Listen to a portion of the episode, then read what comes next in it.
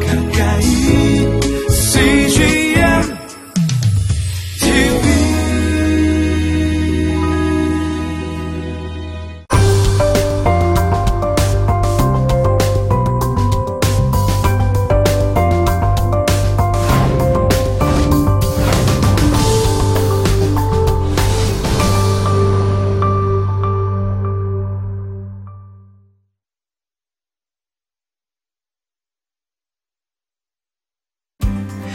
우리는 전부 고난이 오면 그 원인을 찾는데 관심이 많아요. 유대인들이 라비어 부모 죄 때문입니까? 이 사람 죄 때문입니까? 네가 이 죄를 지었기 때문에 이렇게 되고 네가 이 죄를 져서 저렇게 되고 이런 차원의 인과율만이 다가 아니라는 거죠. 주님은 그것을 넘어서서 일하시는 분이에요. 우리에게 일어나는 모든 일 속에서 하나님이 무엇을 하시려 하시는가? 하나님이 우리 공동체에게 무엇을 지금 말씀하시는 것인지를 들을 수 있는 귀가 열리고 눈이 열리는 것은 너무너무 중요한 것입니다. 자기가 수십 년 동안 맹인으로 살아왔던 그 삶에서 예수님을 만남으로 눈을 떠 보게 되었다는 사실을 잊을 수 있겠어요? 인생에서 최고로 큰 축복을 받은 일이라고 이것을 놓치지 마십시오. 그러면 우리의 삶은 감사함으로 풍성해질 것입니다.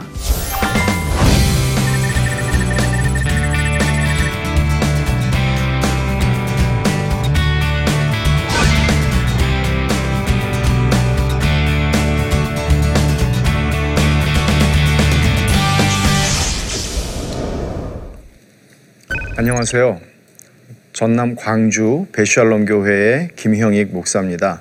요한복음 오늘로 아홉 번째 강좌 목자와 양에 대해서 오늘 살펴보도록 하겠습니다. 어, 본문은 요한복음 10장 말씀입니다. 자, 우리 살펴볼까요?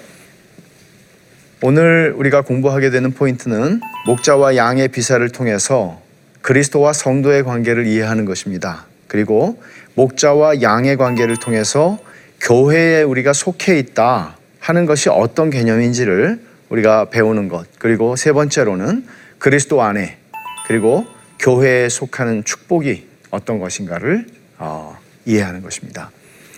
목자와 양의 비사라고 그랬습니다. 여러분 좀 낯선 어, 단어일 거라고 생각을 합니다. 우리말 성경에서는 사실 비유라고 번역을 하고 있지만 과거에는 비사라는 말로 번역도 했고 또 실제로 일반적으로 예수님이 하나님의 나라는 이와 같다고 하실 때 비유로 말씀하신다 할 때에 그 비유와는 다른 단어가 어, 헬라어로 사용되었습니다. 그래서 조금은 구별을 할 필요가 있는데 비사라는 것을 어떤 의미로 어, 우리가 이해를 하나 하면 비유보다는 훨씬 더 크고 비유를 그 안에 포함하고 있는 가르침이라고 할 수 있습니다. 그래서 이 안에 비사 안에는 비유와 은유가 많이 들어갈 수가 있어요. 그래서 예수님께서 나는 양의 문이다. 또 같은 이야기 안에서 나는 선한 목자다. 라고 말씀을 하시죠. 이런 많은 은유들이 그 안에 들어가 있는 것. 이 비사라고 얘기를 합니다. 근데 이제 비사의 특징 가운데 하나는 자연스럽지 못한 게 있을 수가 있어요. 비유라는 거는 어떤 거를 설명할 때 그거를 잘 이해할 수 있도록 얘기해 주는 거잖아요. 그러니까 사람들이 알아들을 수 있는 아주 합당하고도 당연한 것들을 가지고 근데 비사는 조금 자연스럽지 않은 게 가, 끔 있을 수 있어요. 어떤 건가 하면 주님이 이 이야기 속에서 말씀하시기를 나는 선한 목자다. 선한 목자는 양을 위해서 목숨을 버린다 그랬어요. 근데 여러분 세상에 어느 목자가 양을 위해서 목숨을 버리는 목자가 있어요? 그런 바보가 있어요? 양보다 내 목숨이 더 귀하죠. 그래서 이런 것은 자연스럽지는 않아요. 그렇지만 이런 비사라고 하는 큰 그림 속에서 주님은 어, 주님과 성도들이 가지는 관계에 대해서 설명을 하시고 싶은 게 있으셨던 겁니다. 목자와 양의 비사에서 우리가 보는 것, 초점을 맞춰야 되는 것은 뭔가 하면 그리스도와 목자이신 그리스도와 양인 성도의 관계. 왜 주님이 주님과 우리 성도들의 관계를 목자와 양의 관계로 설명하셨을까? 근데 우리는 이해할 수가 없잖아요. 왜냐하면은 양을 길러보는 사람들이 우리 한국 사람 중에서 얼마나 있겠어요? 개는 기를 수 있고 고양이도 기를 수 있지만 그런 식으로는 이게, 이게 무슨 얘기일까? 조금은 더 우리가 설명이 필요한 것이죠. 10장 3절부터 5절에 있는 말씀을 먼저 한번 보죠. 문지기는 그를 위하여 문을 열고 양은 그의 음성을 듣나니 그가 자기 양의 이름을 각각 불러 인도하여 내느니라 자기 양을 다 내놓은 후에 앞서가면 양들이 그 음성을 아는 거로 따라오되 타인의 음성은 알지 못하는 거로 타인을 따르지 아니하고 도리어 도망하느니라 그랬어요. 이 말씀을 우리가 어떻게 이해를 해야 되나 하면은 제가 좀 설명을 드릴게요. 목자가 양을 기르는데 자기 앞마당에서 기르는 게 아니에요.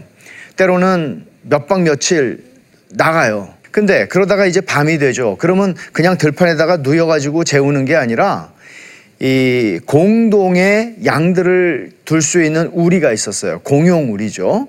그러면 이제 거기로 가면 거기는 돌로 담을 다 쌓아놔서 짐승들이 들어올 수 없게 해놓고 그리고 안에서 잠그는 문이 하나 있어요. 그리고 문지기는 그 안에 있는 거죠. 문을 열어주면은 이제 A라고 하는 목자가 자기 양을 다 집어넣어요. 근데 B라는 목자가 또 와요. 그러면 자기 양도 거기다가 다 집어넣어요. 그럼 다 섞일 거 아니에요. 그러면 이름을 써놓지 않고서 하고 어떻게 알겠어요? 근데 주님께서 하시는 말씀은 양들이 기가 막히게 목자의 음성을 알아듣는다는 거예요. 그러니까 목자의 음성을 알아듣기 때문에 이튿날 이제 목자가 와서 자, 그 문지기는 이제 이 목자가 어저께 양을 맡긴 목자인가 그것만 확인을 하면 된답니다. 그래서 목자가 부르는 거예요. 얘들아 나와라. 그러면은 양들이 그 목자의 음성을 알아듣고 그 양들만 나간다. 그러니까 문지기가 몇 마리가 들어왔고 몇 마리가 나가나 세볼 필요도 없대요. 바보가 아니 바보 양들은 좀 있겠지만 다 알아듣고 다 나간다는 거예요. 그런 전 그런 그 정황 그런 익숙한 이스라엘 사람들한테는 익숙한 거죠. 그런 정황에서 주님이 문을 열고 문지기가 그를 위해 문을 열고 양은 그 음성 목자의 음성을 듣고 다 나가요. 근데 타인의 음성은 알지 못하기 때문에 다른 목자가 와서 흉내를 내도 알아듣는다는 거죠. 놀라운 얘기예요. 자, 목자와 양의 관계를 주님이 어떤 방식으로 설명하시는가를 봅시다. 첫째, 양은 목자의 인도를 받아야 해요.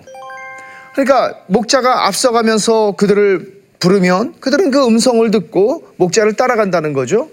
목자의 인도를 받지 않는 양이 있어요. 목자가 절로 가고 있는데 양은 따로 지금 다르게 행동하고 있어요. 딴 사람을 쫓아가고 있어요. 그러면 이 양은 그 목자에게 속한 양이 아니라는 얘기예요.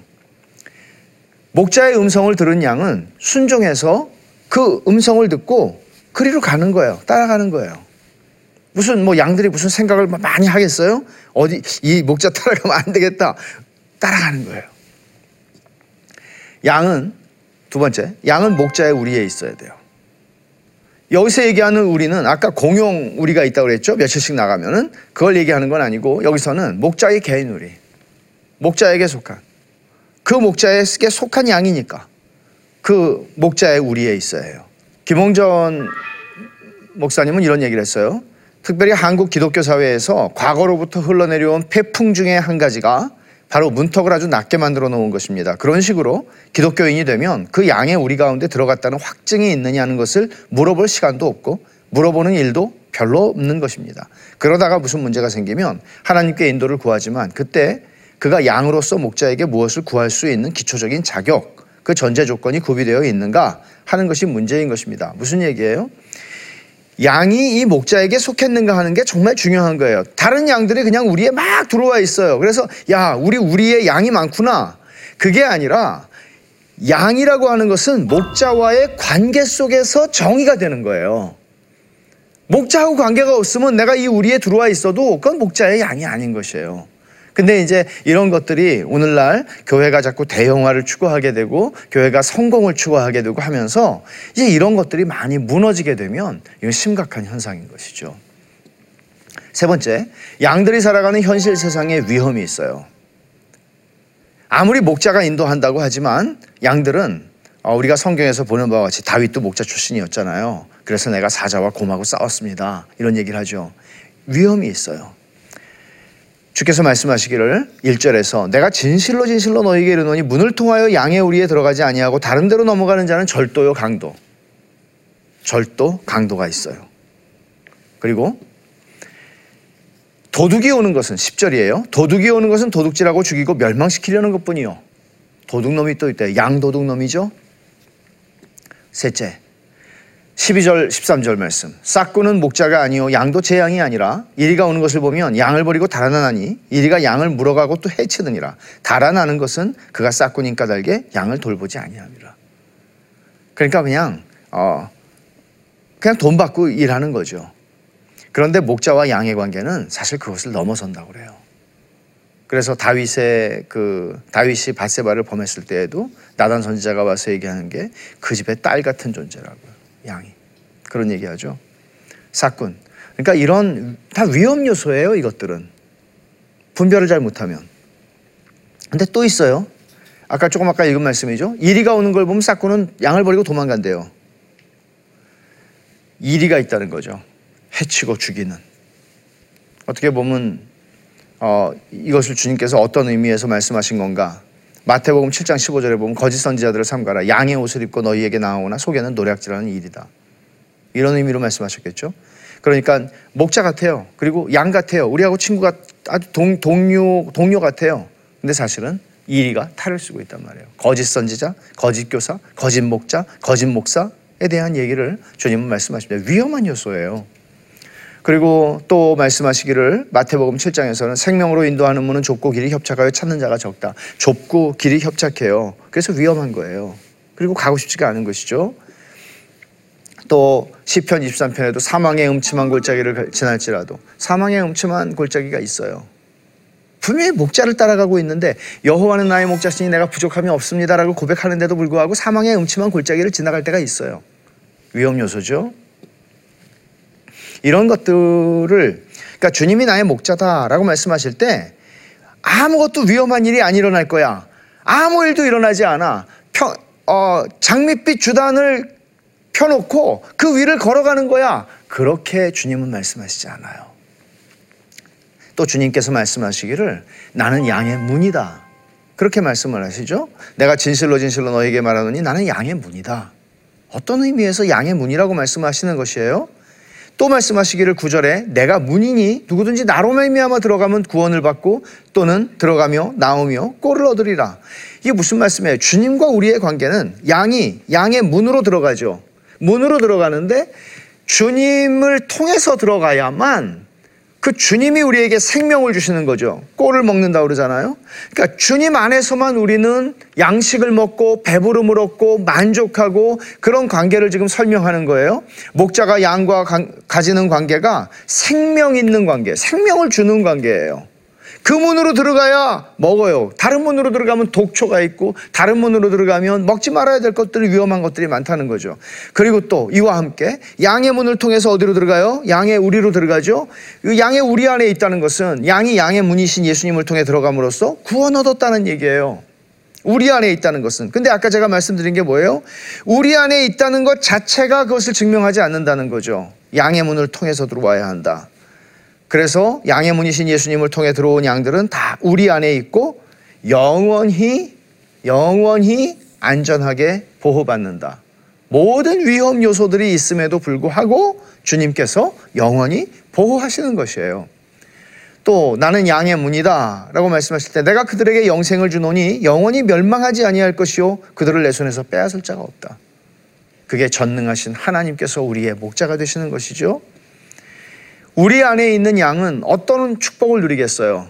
안전하다는 느낌을 가지겠죠? 이런 주님의 약속이 있잖아요. 너희를 빼앗아갈 자가 없고 영원히 멸망치 않게 내가 보호한다. 또 평안함이 있겠죠. 안전할 뿐만 아니라 얼마나 평안을 누리겠어요? 그리고 풍성함이죠. 양으로 생명을 얻게 하고 더 풍성히 얻게 하려고 내가 왔다. 말씀하셨잖아요. 그래서 10장 28절 내 손에서 빼앗을, 빼앗을 자가 없다. 영원히 멸망치 않는다. 이런 그리스도인들이 목자와 양의 밀접하고도 안전하고도 확실한 관계 속에서 살아갈 때 누리는 어, 확신을 이렇게 웨스트민스터 신앙 고백은 설명을 하고 있어요. 위선자나 그 밖에 중생하지 못한 사람들은 자신들이 하나님의 은총과 구원의 상태에 있는 줄 알고 거짓된 소망과 육적인 억측으로 헛되게 자기 자신을 속일 수 있으나 그들이 가지고 있는 소망은 사라질 것이다. 그러나 주 예수를 참으로 믿고 신실한 마음으로 그를 사랑하며 그 앞에서 모든 선한 양심을 따라서 힘써 행하는 그런 사람들은 이 세상에서 그들이 은혜의 상태에 있다는 것을 확신할 수 있으며 이걸 얘기하는 거예요. 하나님의 영광의 소망 중에서 즐거워할 수 있다. 비록 내가 좁고 협착한 길을 걸어갈지라도 이리들이 득실거릴지라도 이런 즐거움을 누리죠. 이 소망은 결코 그들을 부끄럽게 하지 않을 것이다. 웨스트민스터 신앙고백 18장 1항에서 하는 얘기입니다. 그래서 우리 안에 있다는 거 오해하지 말아야 되는 것은 이게 지역교회 안에 내 속해 있다. 지역교회에 내 등록했다. 그런 얘기를 하는 건 아니에요. 주님과 관계를 가지는 것이죠. 그러나 당연히 주님과 관계를 가진 사람이면 우리 안에 들어와 있겠죠. 두 가지 경고가 있습니다. 길을 잃어버리지 않고 또 길을 잃어버렸을 때 다시 돌아올 수 있도록 하기 위한 경고가 두 가지가 있는데 여기에는 기독교 복음의 정도를 진지하게 추구해야 합니다. 이건 뭔가 하면 이게 복음인지 아닌지, 복음의 핵심인지 아니면 변두리에 있는 것인지, 본질인지 비본질인지 이걸 구별하지 못하면 다 넘어지게 돼 있어요. 길을 잃어버리게 돼 있어요. 그러니까 복음 그 자체, 복음 그 핵심, 본질이 아닌 것과 복음의 열매들, 복음의 부수적인 효과들 과 복음을 구별하지 못하면 우리는 다 넘어지게 되어 있습니다. 예를 들어서 사람이 인격이 너무나 훌륭하다. 이게 복음이다. 인격으로 복음을 얘기하지 않아요. 복음은 메시지예요. 그리고 하나님 자신이 복음이에요. 사람이 아니라 하나님이에요. 이 부분을 놓치면 다 넘어져요. 길을 잃어버려요. 두 번째는 길을 잃어버린 양이 스스로 돌아올 수 없어요. 자기가 길을 알아가지고 돌아올 수 없어요. 뭐가 필요해요? 목자의 음성을 들어야 돼요. 목자의 음성을 듣는다는 게 뭐예요? 하나님의 말씀으로 돌아가야 돼요. 그래야 돌아올 수 있어요.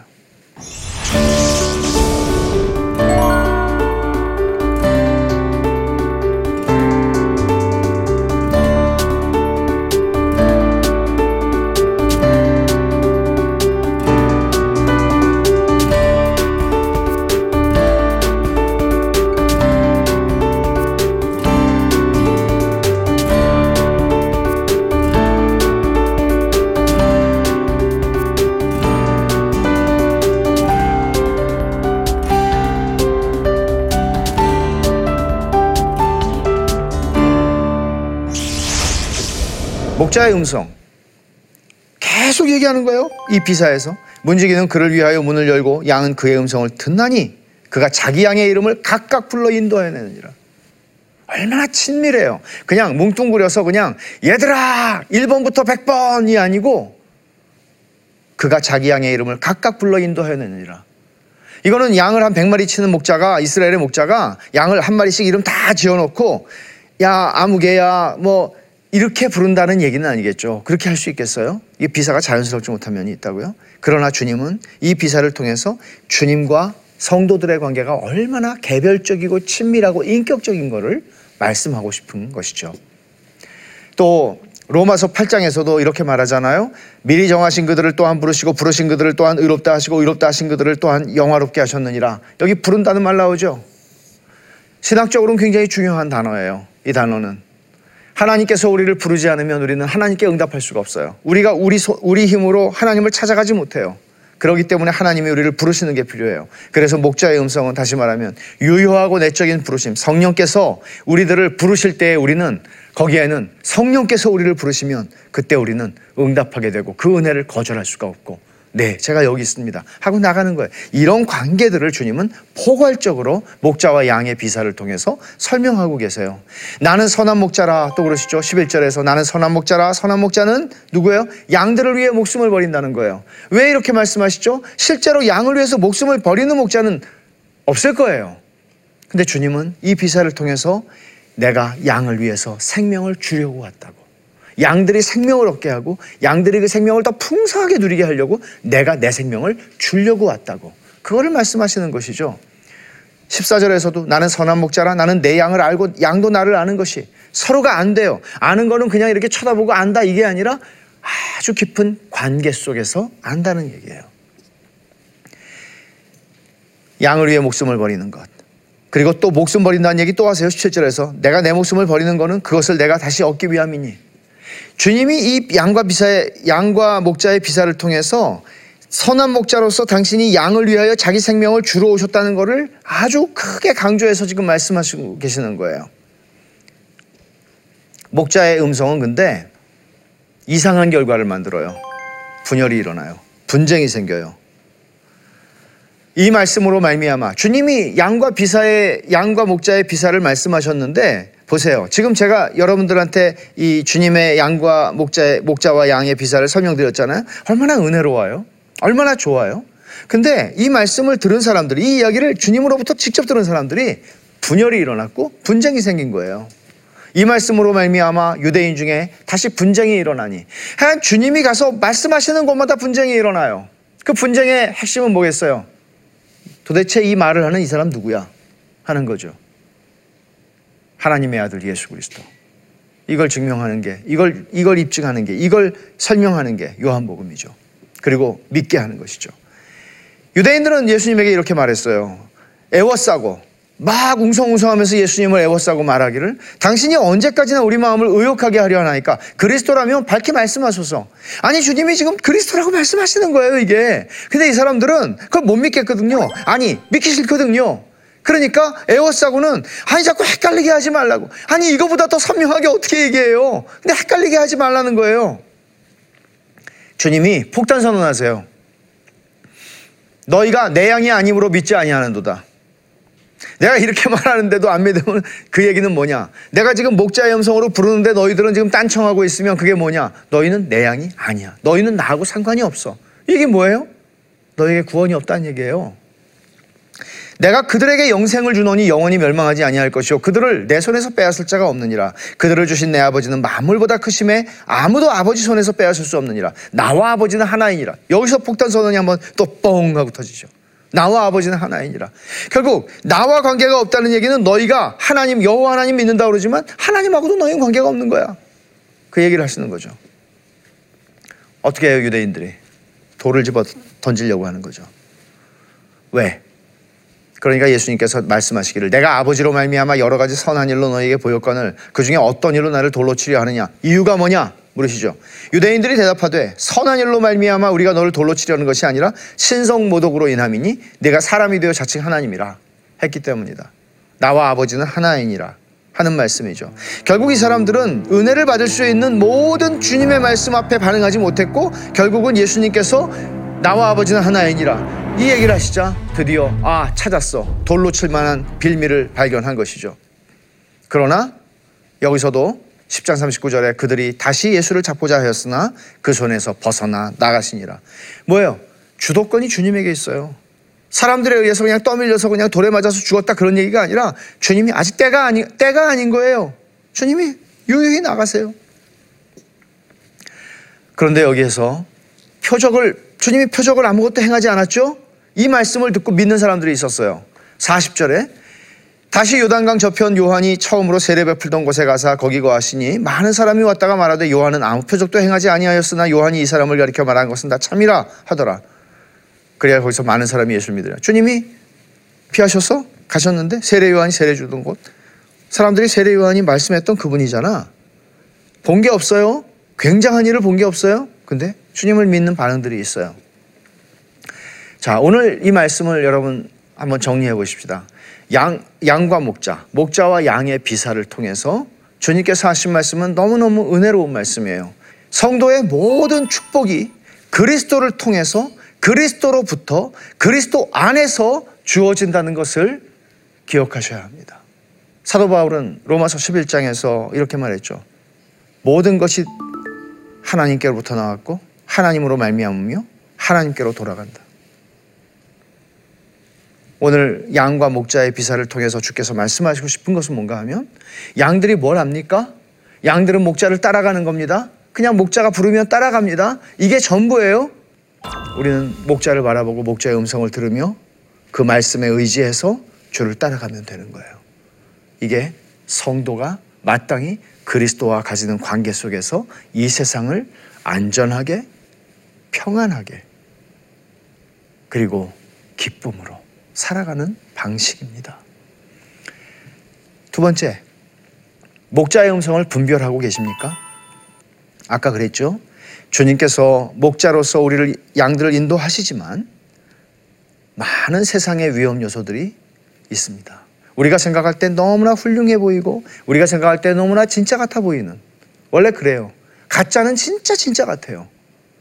근데 진짜는 이상하게 의심이 돼요. 이 예수님의 사, 이 공생애 속에서 계속 따라다니던 이야기예요, 그게.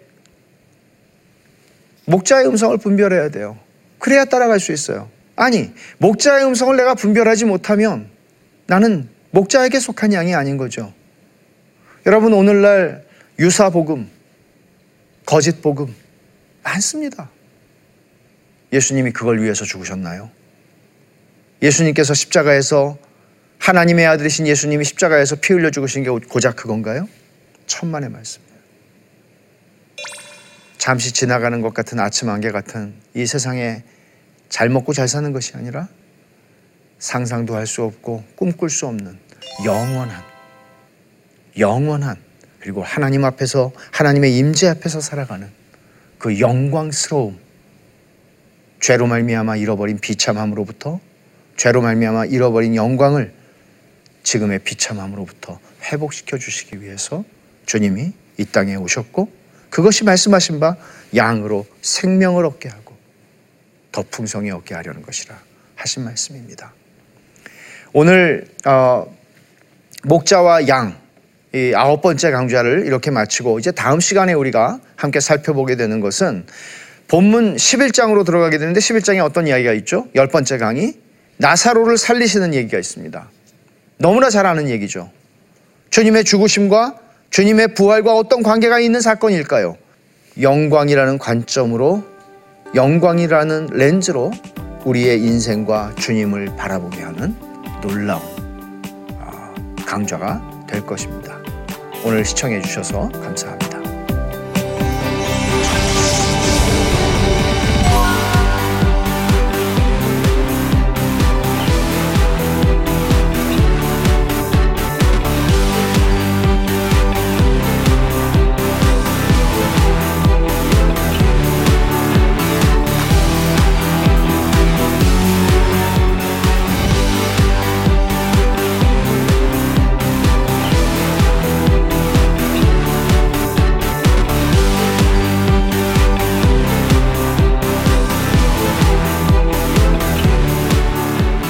이 프로그램은 시청자 여러분의 소중한 후원으로 제작됩니다.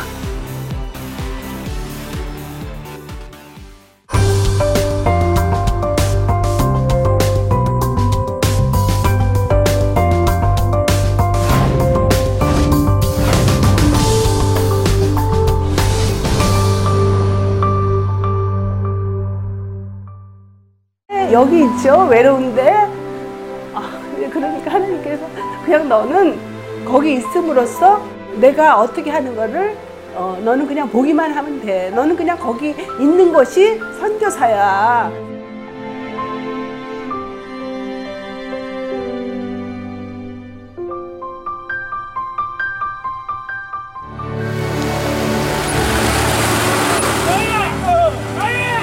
육 6개월을 그냥 손꼽아 기다리면서 이 산골까지 올까 했는데 드림 컴츄르다.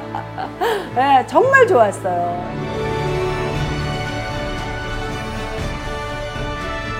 용기 얻고 또 위로되고 정말 선교사들한테 빵과 같은 거 정말 없어서는 안 되는 함께 가는 선교사들이 일- 이런 외지에 있다 보면 선교사 부인들이 굉장히 그 정신적인 문제가 많이 생기는데 그런 부분을 CGN TV가 완전히 해결을 해줬어요. 이 CGN TV도 사실 크게 저에게 동력자가 돼준 거예요. 온 세상을 위한 복음의 통로 세상을 섬기는 방송 CGN TV 감사합니다. 감사합니다. 사랑합니다.